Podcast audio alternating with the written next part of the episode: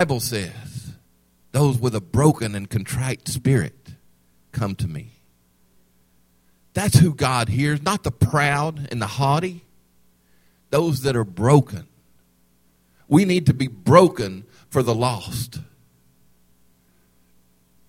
I hope you don't mind that I share this this morning, but this is such a, a burden on me.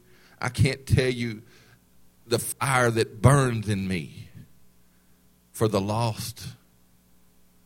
You know, I've, I've spent too many Sundays requesting prayer for my children when I should have spent a lot of time during the week on my knees for my children. Yeah, I pray for my kids every day. I wake up and I say a little short prayer. But I'm talking about travailing in prayer for your children. Do you really love them? Then you got to do more than just ask for a prayer request on Sunday morning. Y'all have to excuse me. I'm going to preach my heart this morning.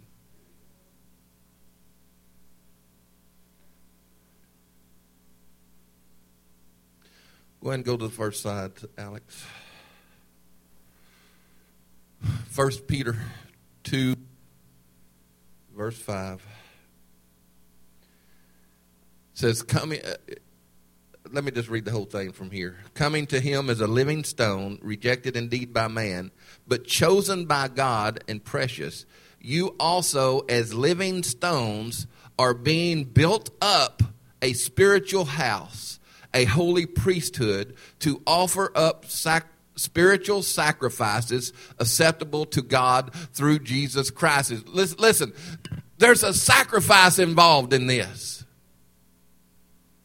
We want to play church and we want to have programs and we want to be happy. Oh, let's see what the youth is going to do. Listen, there's a sacrifice involved in following Jesus Christ.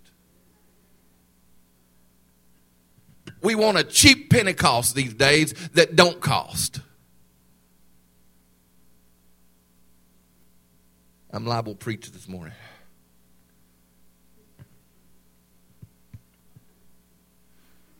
In Ephesians 2, verse 19.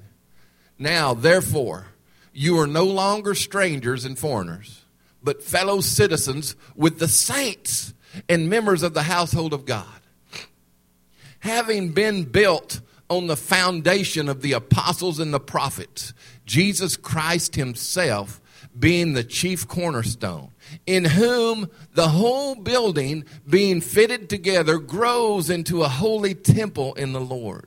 In whom you are also being built together for a dwelling place of God in the Spirit. What a privilege. Father God, I thank you for your word this morning. I pray that you anoint your servant to speak and anoint the ears to hear and prepare the hearts to receive in the mighty name of Jesus. We talk a lot about the, the church, and when, I, when you know when I say the church, I'm not just talking about this church. I'm talking about the church at large in America today. I want you to look at where it's fallen from in the last what? Even in the last eight years. Look at where it's fallen. The church used to have a stand in this country. This country was, was founded on the church. I don't care what they tell you, it was founded on Christian principles by Christian men. It's ungodly as anything I've seen today. We talk a lot about the church and the body of Christ, and we should. We talk, listen, you hear people talking about revival all the time, don't you? And we talk about the house of God stirring up sinners to salvation. But I want to remind you this the church is just a body made up of many members.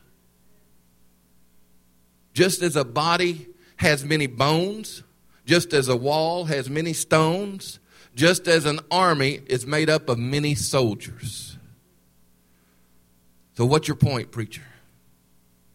The point I'm trying to make is this the body can only be revived as its individual members are revived. What are you saying, preacher? I'm saying this.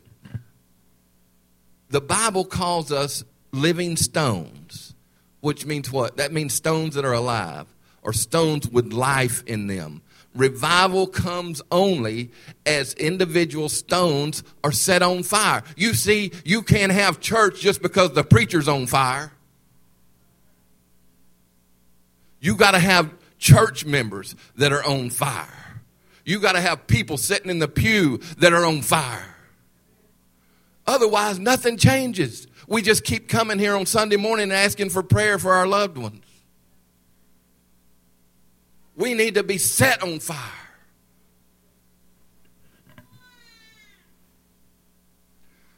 I believe that there is a spirit of revival in the land. I believe people are looking for something today.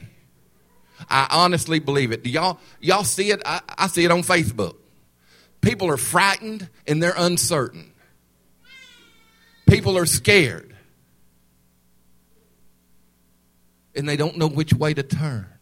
That's our duty and our responsibility to point them to Jesus Christ. He's the only answer. Let me tell you something. If we have an election in 2016, it doesn't matter who takes office.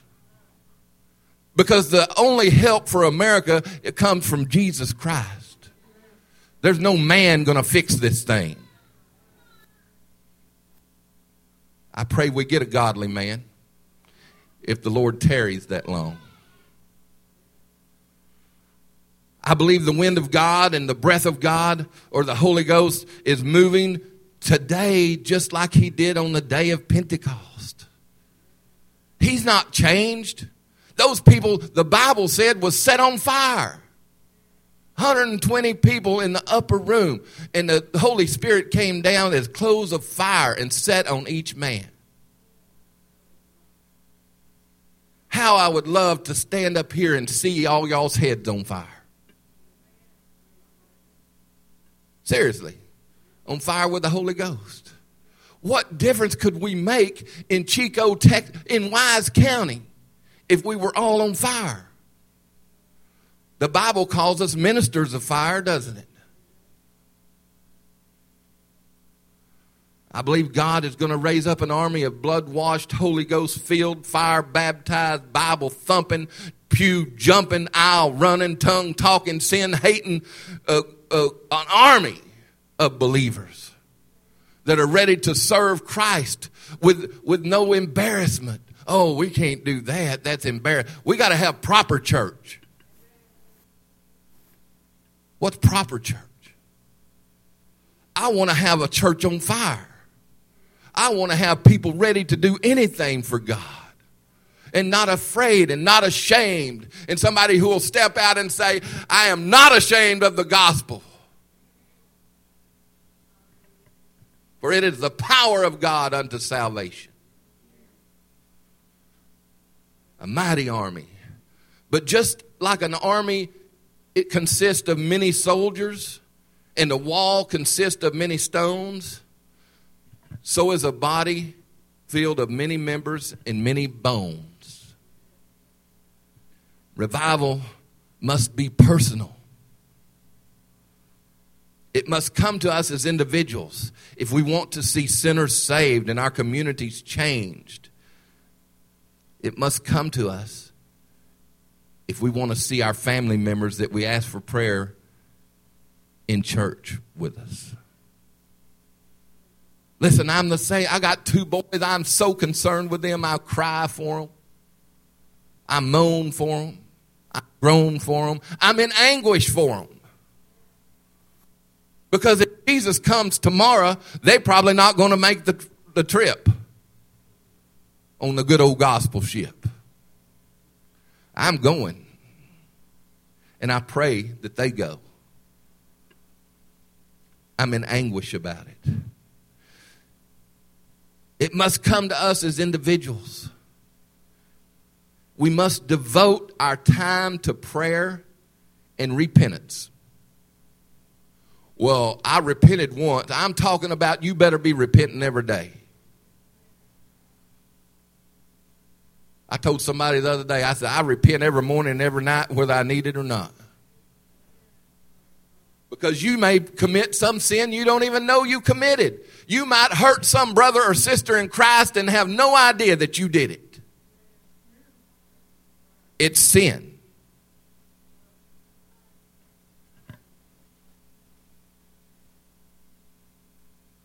We need to pray and repent for ourselves as individuals and for our nation and for sinners everywhere.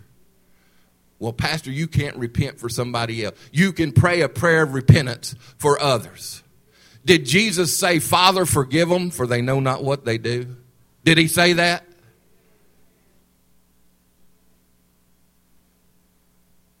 Ezekiel chapter 37 is about revival. I've preached on this subject several times, one of my favorite stories. The dry bones that, that, he, that he saw. And that the dry bones, and the Lord said, prophesy to these bones. Prophesy to these dry bones. What's prophecy? It's saying the word of the Lord, isn't it? To prophesy to these dry bones. And the Bible says, you know the story, the Bible says he did. And the end result was an army being raised up to fight the Lord's battles. Remember the story? It's a great story. You should read it. Before there was an army in Ezekiel's boneyard, there was just a valley full of dry bones. The point is this every individual bone, each and every piece, had to have a personal revival to be fitted together to form that army. Read about it. Each and every individual piece, the Bible says they began to shake and quake and they started coming together. Dry bones. The fire of God, the supernatural power of God got into each and every one of those individual bones, and they each began to shake and move by the power of God. And as they shaked and moved, the Bible tells us they began to come together and they began to take shape and begin to take form. And as the bones came together, after they came together, then the, the Bible says sinews, the, the tissue began to form. But each piece this piece, that piece, your breast, your rib. It all had to have a personal shaking.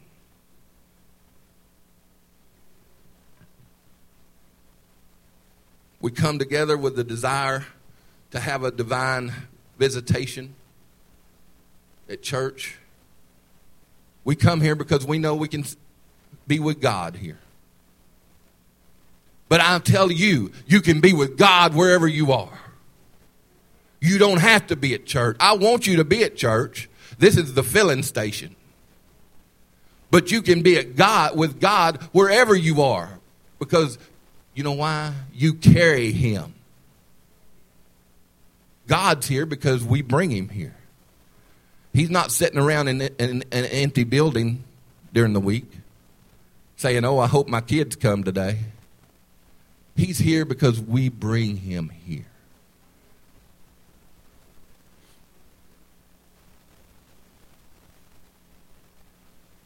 The only way to have revival is to become revival.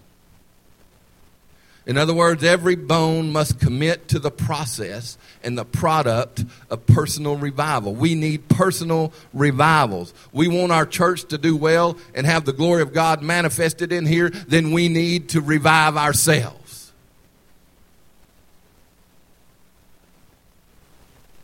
And it's going to take a shaking of each and every one of us.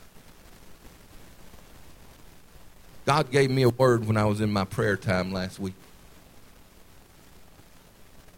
And he told me this Your nation's about to be shaken. And he said, Only those who have a true relationship with me and those who do the will of God will be left standing. Thus saith the Lord. It's coming, church. And the people who are namby pamby and are half in, they're not going to make it.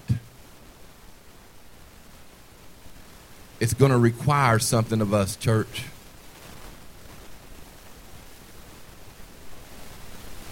The church is only as alive as the living stones that make up the wall are alive. The church is only alive as individual members that make up the body are alive. The first thing in our pursuit of revival we must decide is this we must commit ourselves personally to the process. The old timers used to sing a song, It's not my brothers, it's uh, not my sisters, but it's me, O Lord, standing in need of prayer. We may all come together and shout and praise God and have a good time in the house of God, and I love that. But if every bone gets on fire, you'll carry it with you everywhere you go. Listen to me. Revival produces corporate revival. Let me repeat that. Personal revival produces corporate revival. And that produces lost souls coming to Christ.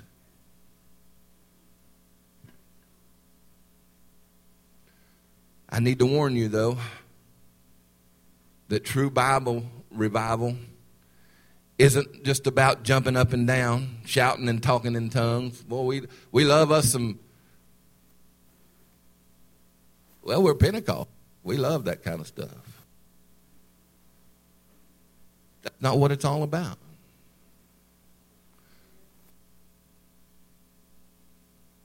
I've seen people shouting and jumping up and down on Sunday and talking in tongues on Sunday, and then Monday you couldn't tell the difference in them in the world. Seen it more than once, more than I care to.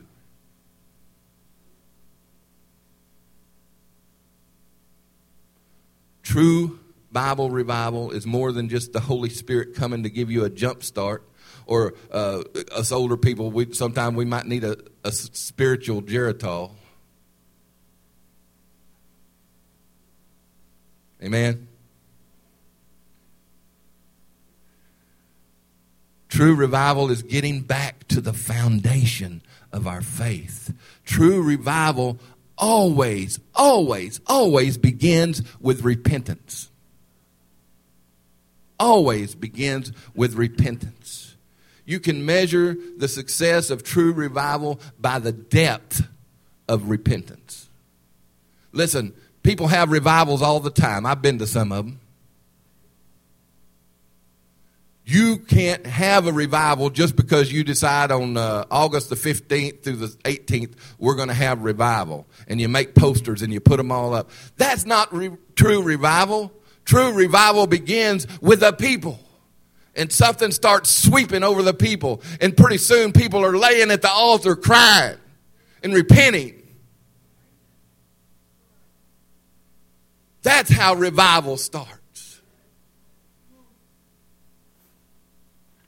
God ain't got a time schedule. He's got all the time in the world.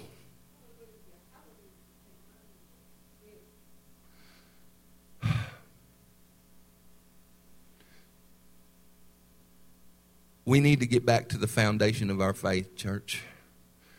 And I always, when I look, when I think of that, I think of those 120 in that upper room in Pentecost on the day of Pentecost.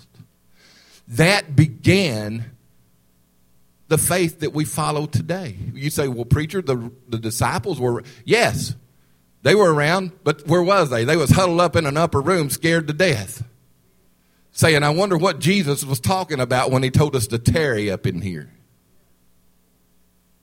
But once the Holy Ghost got a hold of them, the Bible says that Peter came down out of that upper room uh, where all those people were looking for him. Don't forget.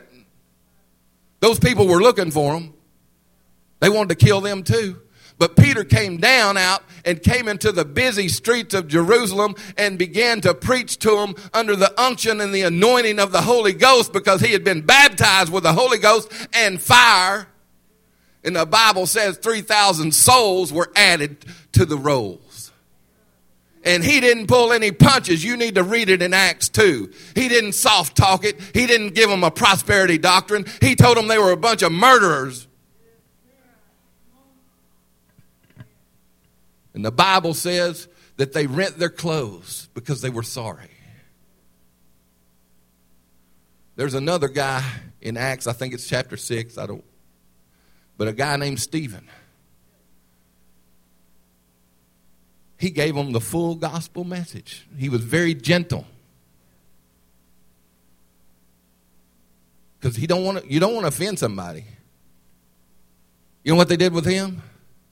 They drug him out and stoned him to death.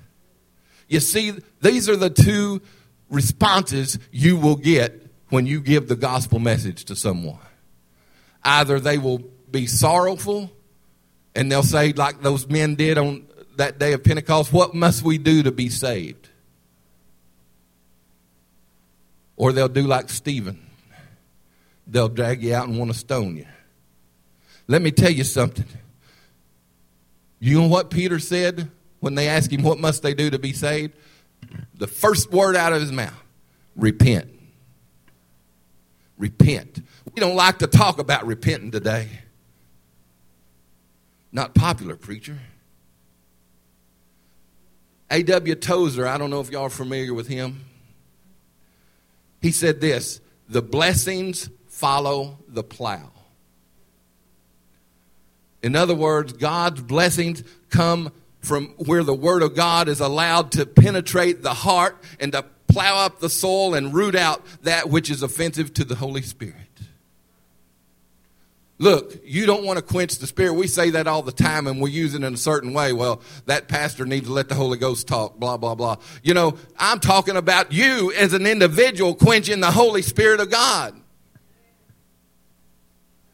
When you do things that are offensive to the Holy Ghost, you're quenching the Spirit of God. Hosea 10 12, can't read it. It says it is time to seek the Lord until he comes and rains righteousness upon you. What time is it, preacher? It's time to seek the Lord. It's past time for us to seek the Lord. I got a burning in my bones to seek the Lord. I can't just sit there and request prayer for somebody that, that I don't spend that I don't think is worthy enough for me to spend some time in prayer. I can't say God bless America if I'm not willing to hit my knees and repent out for America and say, God, please forgive them for they know not what they do.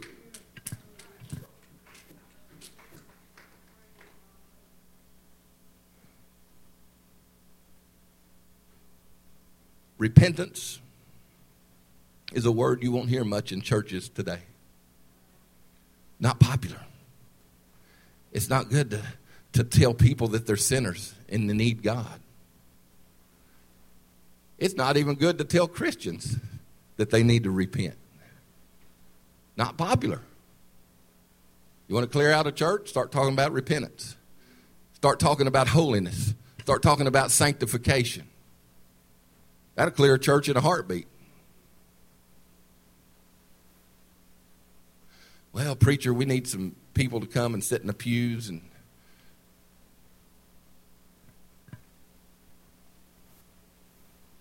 Jesus said these people honor me with their lips,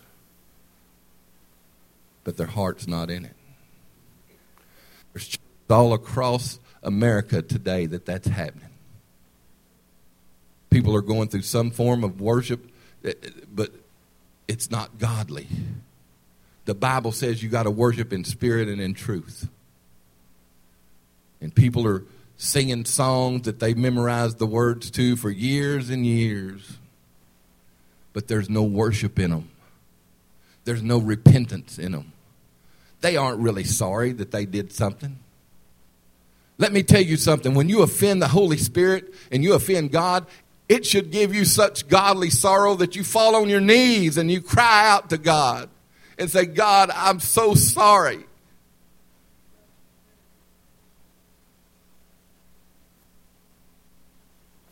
I need to.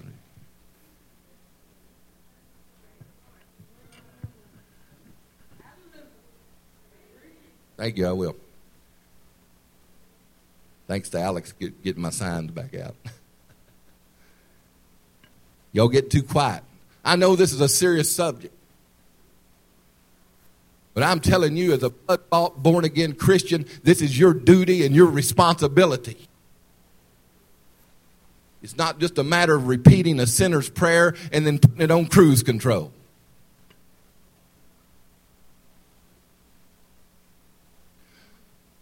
John the Baptist's message was what? Repent, for the kingdom of heaven is at hand. Jesus' messages was what? Repent, for the kingdom of heaven is at hand. That should be our message today, church. Repent, for the kingdom of heaven is at hand.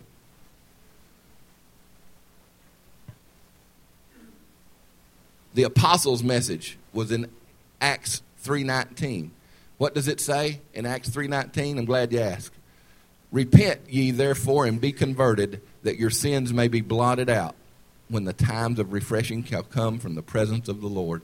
Repent and be converted. Everything starts with repentance, church. You can't have a personal revival unless you have repentance involved. I don't know about y'all, but I'm not perfect. I get mad when I drive. I have to repent when I drive over here sometimes because of 1810. And that uh, old codger that don't know where the gas pedal is on his truck.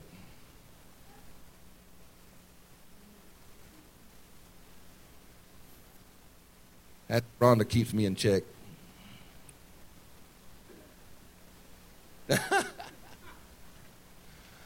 yeah. Listen, the Bible says times of refreshing shall come. Refreshing, revival follows repentance. Not a single great revival ever burst out before people repented and travailed before God. You got to understand that. Y'all know about Azusa, and you know what happened there. But what you don't know, maybe, is that they repented and travailed in prayer for days and days before it ever happened. Y'all heard about the Brownsville revival? Did you hear about all the church people at that church that came together for days and days and days that repented and prayed for their nation before that revival broke out? Every great revival requires some sacrifice from the saints of God. What did Jesus tell the disciples when they tried to cast out a demon? You can only do this by prayer and fasting. Do we pray enough?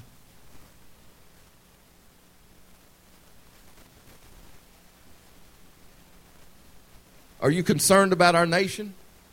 Then repent for it in prayer. I want to show y'all something. I've used this several times. Second Chronicles 7:14. Y'all know that I know it by heart.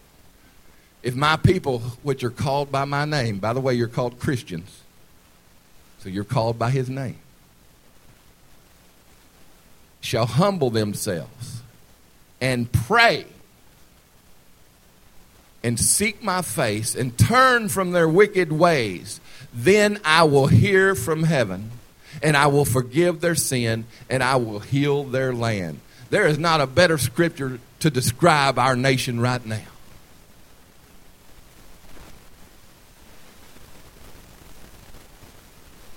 I've decided to devote myself to prayer for a certain amount of time every day.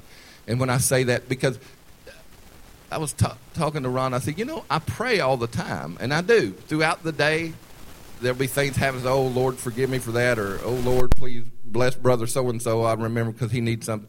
But I'm talking about a serious prayer where you get alone with God and you spend some time with the Most High.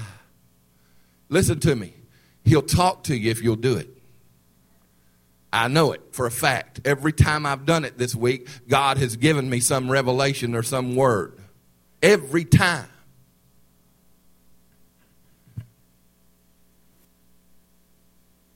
Besides that, I love my kids enough to devote 15 or 20 minutes a day to them, to, to pray for them. And I love my country enough to devote 15 or 20 minutes a day to pray to them.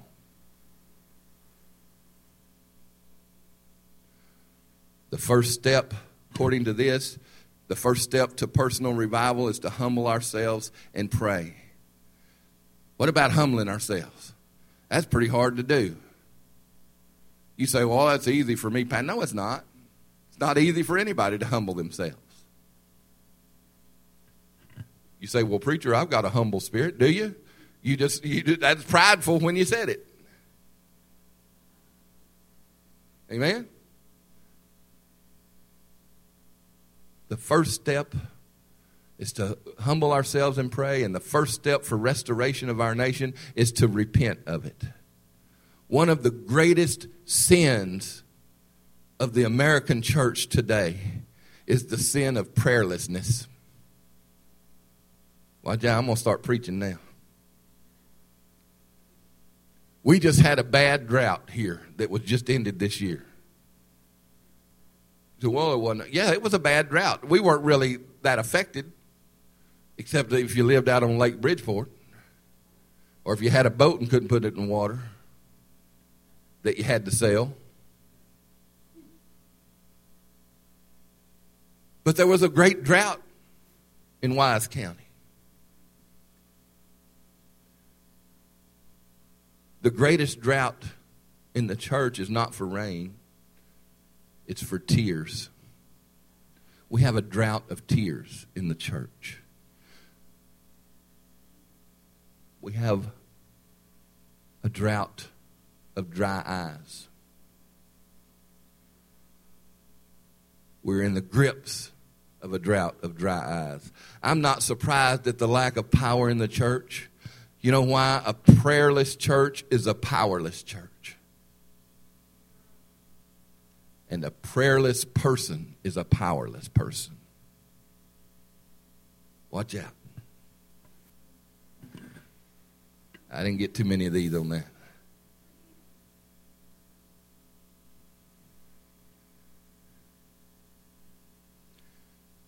Our drought was ended this year by a massive amount of rain. Thank God. Can the physical represent the spiritual? Can it? Can the spirit reign? A steam engine is powered by steam. A gas engine is powered by gas. An electric engine is powered by electricity. And the church is powered by prayer. In a lot of churches today, the only prayer you might even hear is a short opening prayer and then a short dismissal prayer. God said, My house shall be called of all nations a house of prayer. He didn't say my house is going to be called a house of uh, bright lights and fancy music and, and rock music. He didn't say my house is going to be called a house of, uh, we have programs here for this and a program for that. He said, My house will be called a house of prayer. Why aren't we praying? God help us. If we want God to send the fire, just like Elijah on Mount Carmel, we're going to have to rebuild the altar. We have to put the wood in order.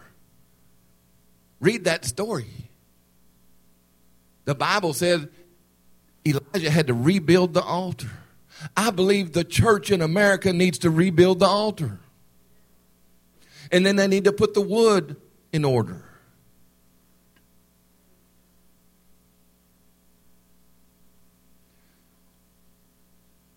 We have to pour water on the sacrifice because it's still true. The fire will fall when the wood is wet just like it did for Elijah.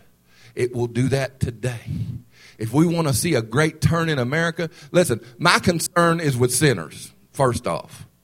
I love America, but my citizenship's in heaven. But my concern is for sinners. And let me tell you this if we saw a great revival in this nation right now, you wouldn't have to worry about America because they'd come back. If you bring them to Christ, things will fix themselves. God will fix it.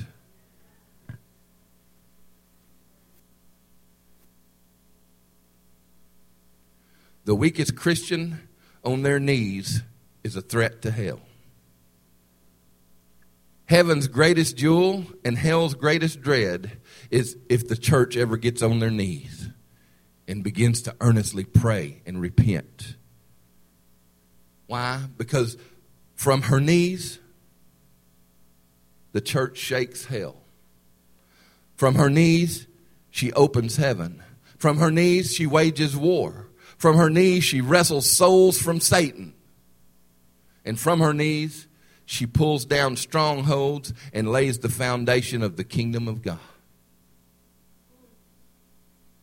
But it's all born out of being on our knees. That's kind of a metaphor. Because sometimes I just travail in prayer on my easy chair. But the point is not my position, the point is my cry to God. Oftentimes, I feel the need to get on my knees, though. There's nothing like getting on your knees, is there? Did you realize the tendency on these new churches is not to have any of these? I can't imagine having church without altars. We've got to rebuild the altar, not take it out of the church.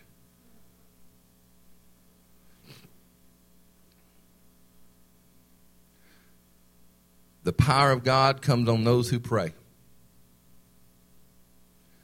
Prayerless saints are powerless saints. In fact, the word saint and prayerless shouldn't even really be used in the same sentence because you can't be a true saint of God without prayer.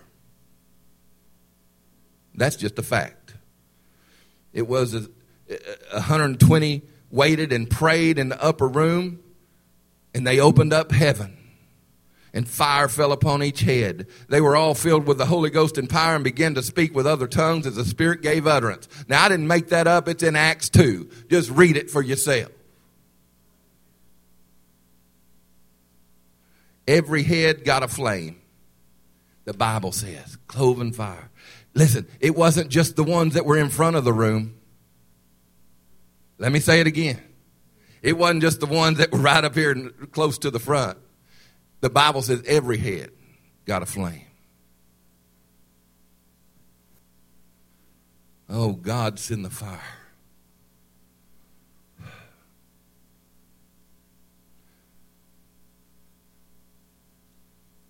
That's personal Pentecost.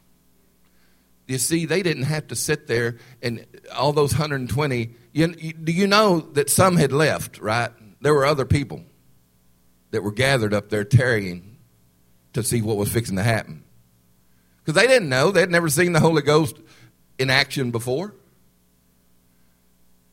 Wonder what they felt when that, that fire came down from heaven and they began to speak in other tongues as the Spirit gave utterance. Wonder what they thought about that. You know what? I think I think they didn't think about it. They just enjoyed the presence of the Lord. Do you think they, oh, we, we can't do that, we'll, we'll embarrass ourselves. I don't think that was a consideration at all, do you? You see, because when the fire of God falls from heaven, you don't care if your makeup starts running because you're crying. You don't care if your hair gets out of place.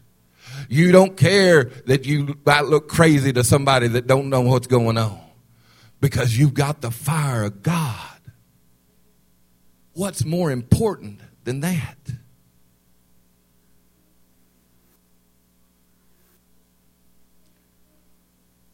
Every head got a flame. This is personal Pentecost and personal power, and it comes through personal prayer. Prayer is the key to heaven's treasure house. Well, the Bible says if I give a dollar, it'll be multiplied a hundred times. You're looking in the wrong place. You're thinking about the wrong thing.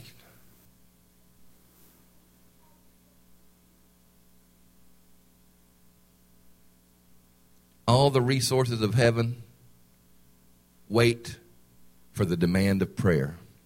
Let me say that again. The resources of heaven wait for the demand of prayer. What do you mean, preacher? You can't direct God. No, you can't direct God, but you can pray to God. And you can pray God's word. Matthew 7 7. These are all things Jesus said, by the way. Ask and ye shall receive. Seek and ye shall find. Knock and the shall be opened unto you. John 14 13. Whatever ye shall ask in my name, that I will do. Mark 11 24. Whatsoever things ye desire when you pray, believe that ye receive them and ye shall have them. John, James 4 2 says, You have not because you ask not. Listen, if you want something, you need to spend some time in prayer. Well, God knows I want to see my kids saved. Really? He wants to see how bad you want them saved. He wants you to talk to him.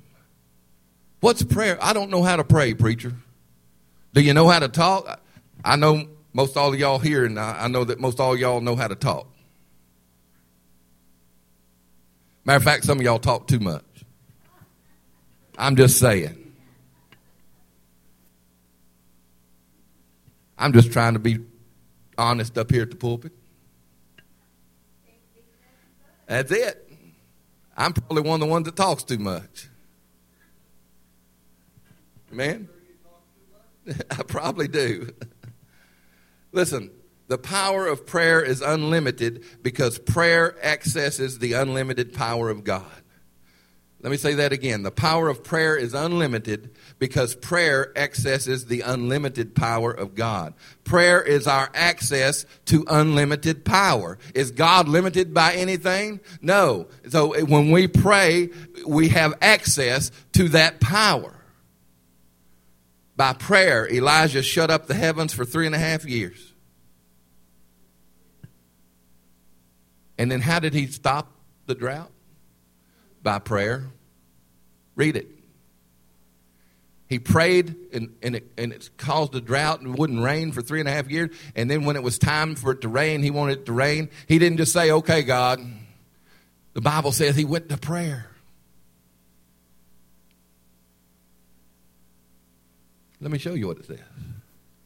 James 5:17 Elias that's Elijah was a man subject to like passions as we are. See what the Bible wants us to understand is all these great Bible figures in, that are in the Bible, historic figures and fathers of the faith, they were just people like you and me. Well, pastor, I could never listen. You can do all things through Christ who strengthens you. And God gave me a word a few years ago, and I, I didn't walk in that calling. And now God has reaffirmed it this past week. He said, It's time for you to walk in the calling that I called you to. And He told me this. He said, When you do it, I want you to say, Thus saith the Lord. He was a man subject to like passions as we are. By the way, I'm the last person in the world that should have any kind of office in the kingdom. That's another thing I struggle with. That I pray and I travail in prayer. I'm like, God, this, you know who you're dealing with? I'm just going to share this with him, Ron. I'm sorry. But he told me, he said, I knew you while you were being formed in the womb, and I had your days planned out. He said, Now, sometimes you went against my plan, but I have your days numbered and planned. And let me tell you something, He's got that for every one of you. The same thing. We need to quit fighting His plan, don't we? He was a man subject to passions as we are, and he prayed earnestly that it might not rain, and it rained not on the earth by space of three years and six months. And he prayed again, and the heaven gave rain, and the earth brought forth their fruit. Look, it's time for people of God, children of God, to pray earnestly. To pray earnestly. Oh, my kids and my grandkids. Well, pray.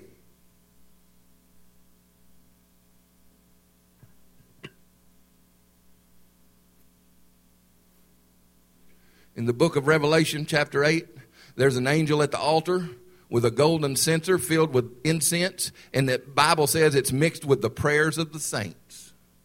I'm telling you, when you say a prayer, it goes somewhere. It's not just, I know you say a prayer and you get up and walk away, but when you've said a prayer, it's there.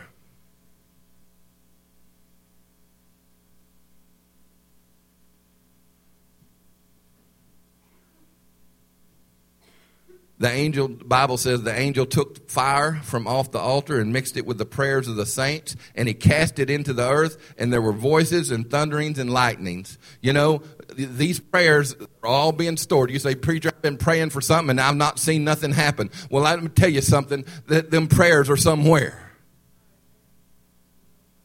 Don't quit praying because you don't see something happening. There's a lot of things that you don't see happening that's happening.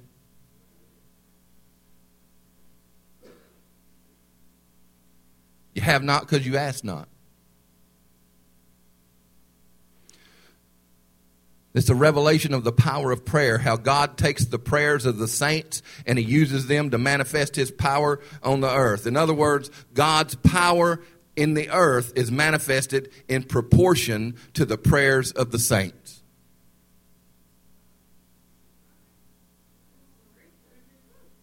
How important is your prayer? Obviously, it's a lot important. Everything starts with prayer. Listen, we may preach, we may run, and we may jump and shout and dance and talk in tongues, but as far as advancing the kingdom of God is concerned, we haven't done a thing unless we've prayed.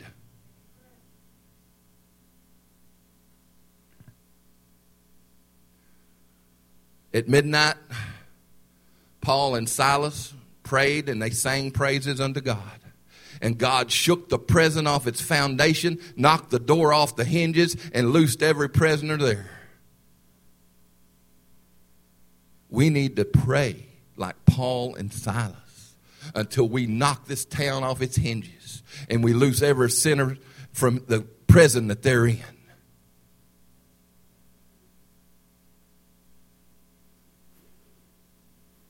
A great shaking is coming, by the way.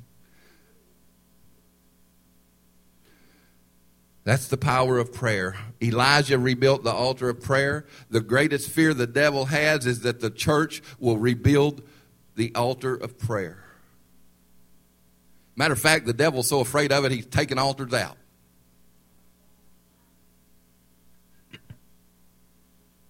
We can talk about how bad and how wicked and how evil the world is. We can cry about how worldly the church has become, but nothing's going to change until we pray. We got to pray. Have you prayed about it as much as you've talked about it?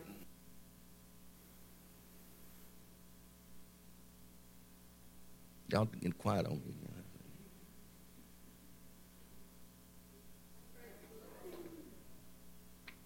I know this is hard preaching this morning, but let me tell you something. You heard that David Wilkerson, that spoke to me. It still spoke to me. I've heard it several times.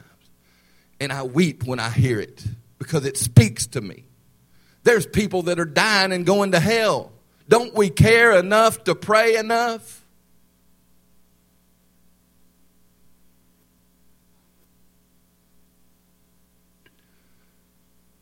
We used to understand that prayer was warfare. We used to call up people praying saints, prayer warriors. Y'all remember that term? You hardly hear it anymore. Or if you do, it's just tossed around flippantly and it doesn't really mean anything. Oh, you're a prayer warrior. I see people on Facebook talking about somebody being a prayer warrior. Same person got pictures of them partying and drinking and smoking and who else knows what. But they're a prayer warrior.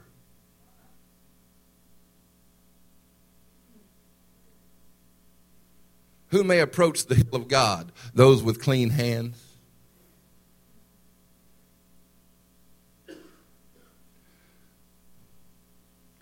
We used to have prayer warriors. And I believe that there's only one way to revival. And when I'm talking about revival, I'm not talking about an actual, oh, let's have church for an extra three days next week. I'm talking about a revival of our nation, a, a revival of our spirits. There's only one hope for America and one hope for the church. It's not a different president or a politician or new legislation. There's no Republican Party, Democrat Party, or Tea Party that can turn this country around. Our only hope is in God. We need to put God back in our homes. We need to put God back in our schools. We need to let God back in the White House. And we really need to let God back in the church house. The only way to get God back in our lives is prayer. Where are the prayer warriors? Where are the people willing to spend time on their knees in deep prayer? Where are the people willing to travail? When we have a personal prayer revival, we will have personal power. When we have that, we'll get that. Jesus said, Greater things are you going to do when I leave than what you've seen me do. You know why we don't see it? Is Jesus, did he lie? Did Jesus lie? Jesus was raising people from the dead and healing people. Why don't we see it? He said it. We don't pray enough.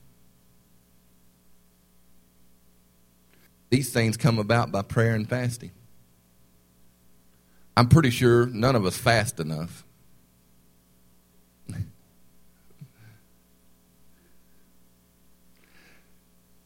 Here's the deal I've committed myself to, travail in prayer for at least 15 minutes a day. And you know, I, I, I don't limit it to 15 minutes, but I set my clock, my timer on my cell phone. And I set it for 15 minutes. You know why I set it? Because I want to make sure I pray for at least 15 minutes. And I set it, and I turn on some Christian music, and then I repent for America and repent for myself. I pray for our kids. I pray for our church.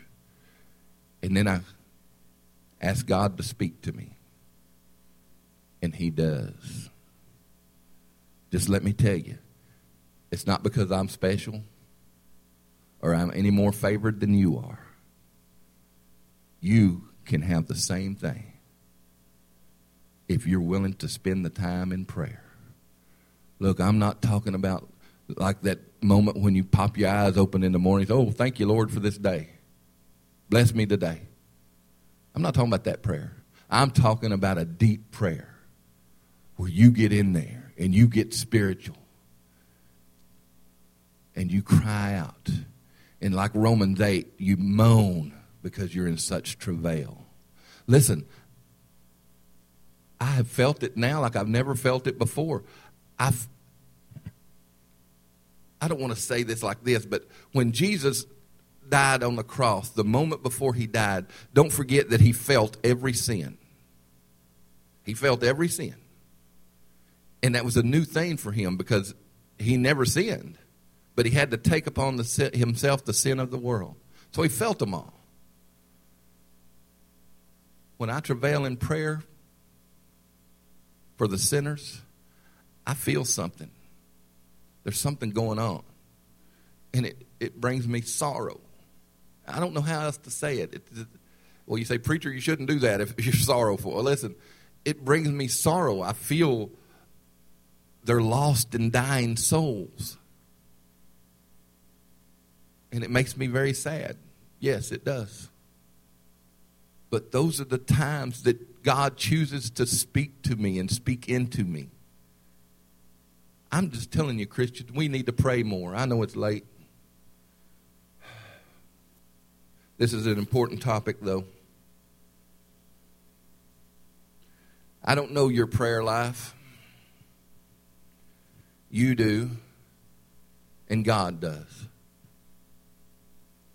But if you're burdened for your loved ones and the unsaved, then devote some prayer time to each day to spend with God and see what begins to happen. This morning, I'm not going to have an altar call, but what I'm going to do is open these altars for you to come and pray. You know what the needs are in your life. Sometimes God gives me some knowledge about y'all, but I won't tell you all the time. You just had to guess. But you know, you know your situation and what time you spend in prayer with God. Let me tell you something. If you love the Lord, you'll spend time with Him. If you love the Lord, you'll spend time with Him. If you don't love Him, you won't spend that much time with Him. We make time for what's important to us, don't we? If it's really important to you, if Jesus is really important, you're going to make time for Him. So I'm going to ask you this morning.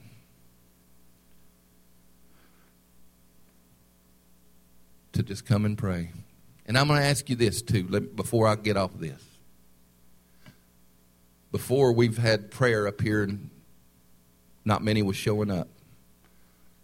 If y'all want to do that again, we're, we're willing to do it on Tuesday night. If y'all express an interest in it, we'll come up here and do it. If nobody's going to be up here with us while we do it, we're just going to do it at home. But if you're willing to come up and pray on Tuesday nights, let us know.